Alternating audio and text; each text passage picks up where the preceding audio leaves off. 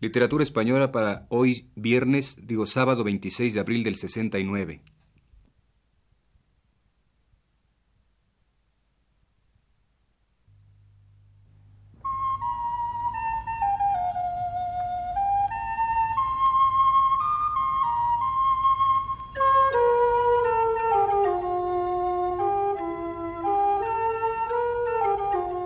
Señoras y señores, muy buenas tardes.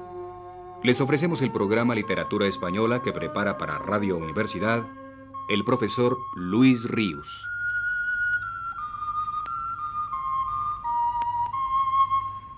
El profesor Ríos nos dice, Miguel Hernández es el autor de una de las elegías más conmovedoras y de mayor rango poético que se han compuesto en lengua castellana.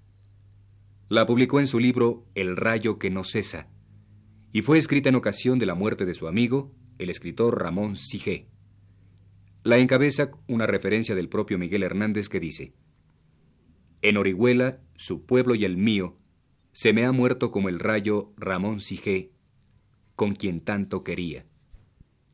Está compuesta la elegía en tercetos clásicos, así como en sonetos, en octavas reales y en otras formas renacentistas está escrita la mayor parte de la poesía de Hernández hasta la Guerra Civil Española.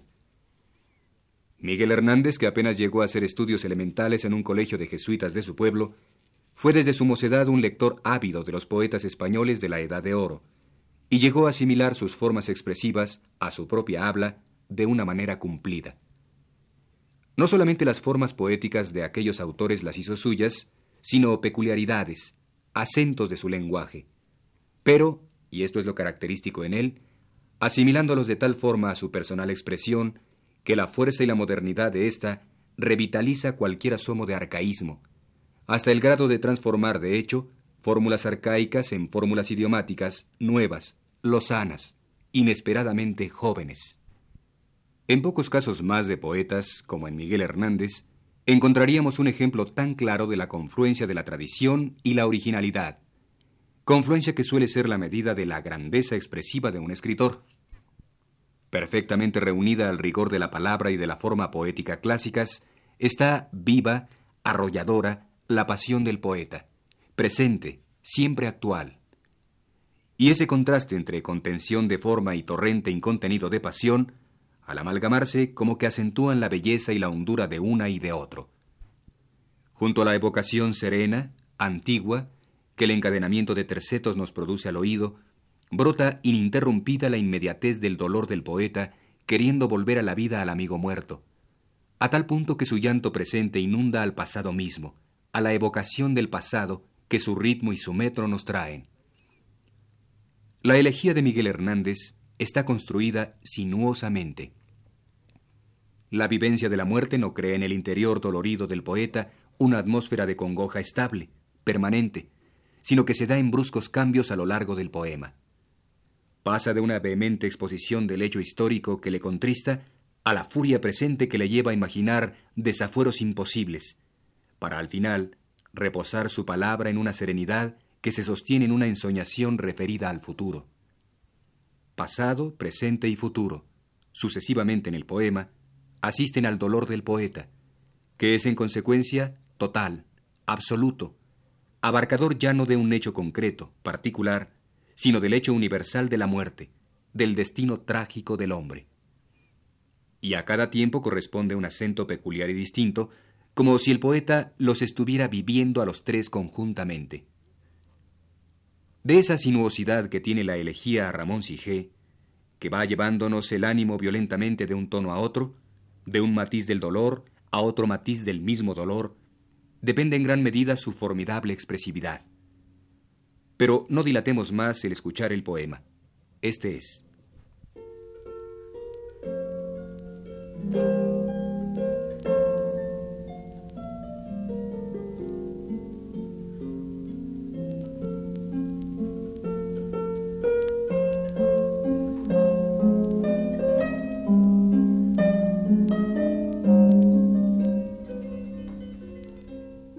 Yo quiero ser llorando el hortelano de la tierra que ocupas y estercolas, compañero del alma tan temprano.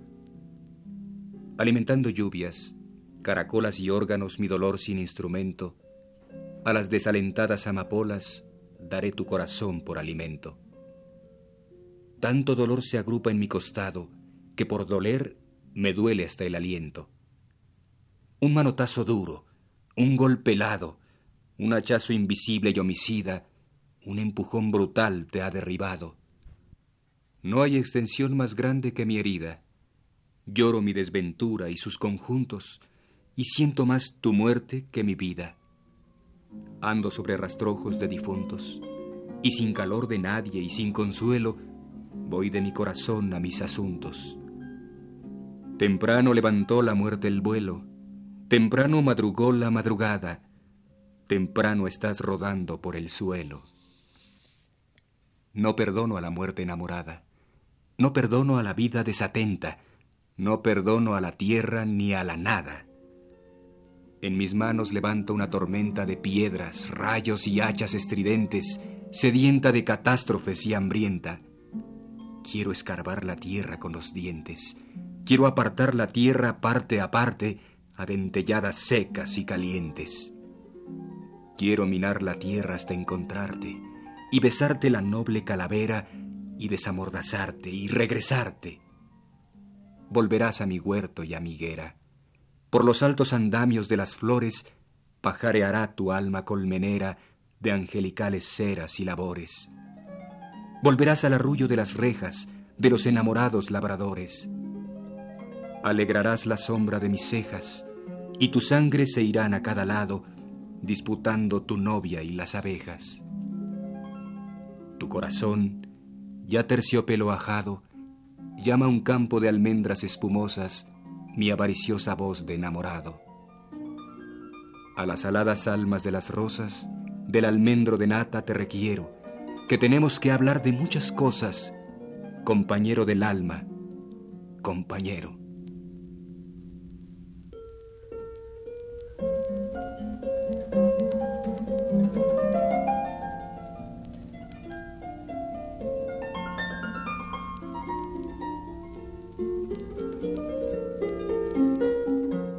Complemento de la elegía que acabamos de leer es otro poema, otra elegía escrita para la novia de Ramón Sigé, que vamos a leer también, y para la cual valen las palabras introductorias a la primera.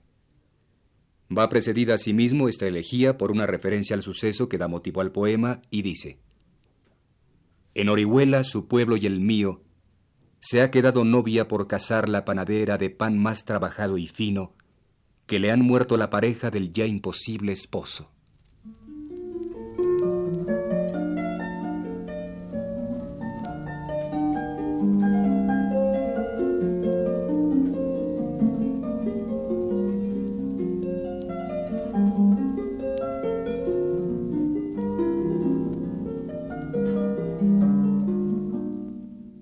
Tengo ya el alma ronca, y tengo ronco el gemido de música traidora.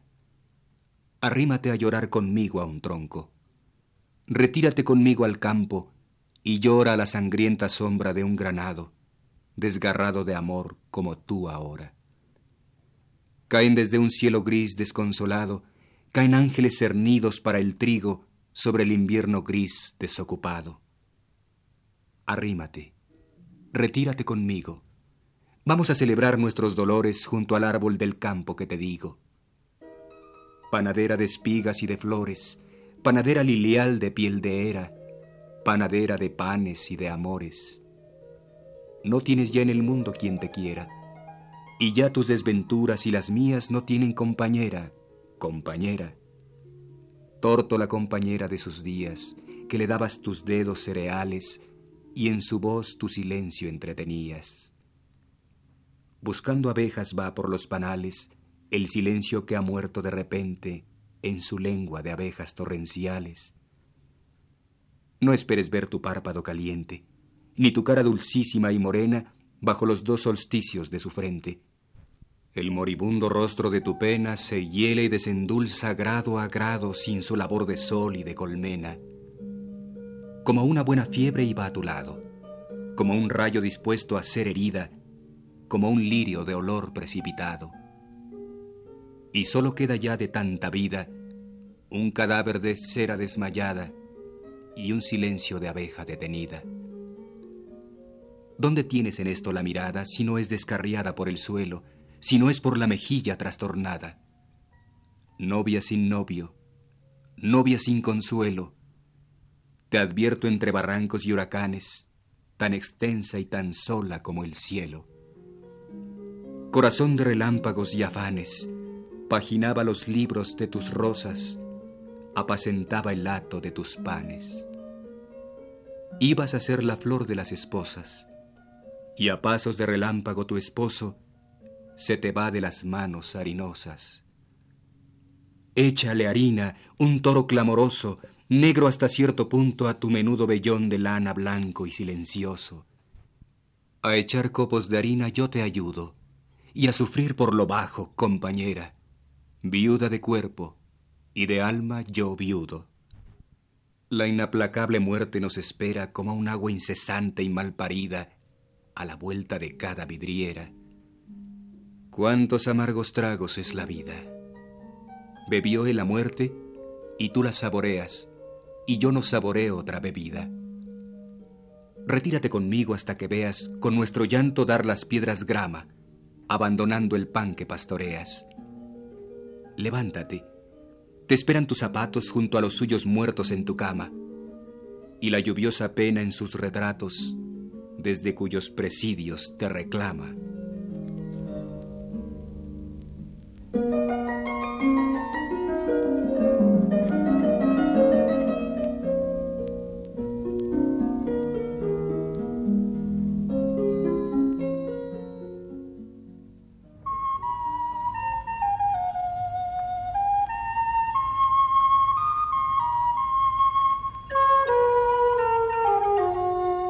Les hemos ofrecido, señoras y señores, el programa Literatura Española, que prepara para Radio Universidad el profesor Luis Ríos. Una realización técnica de Antonio Bermúdez y la voz de Sergio de Alba.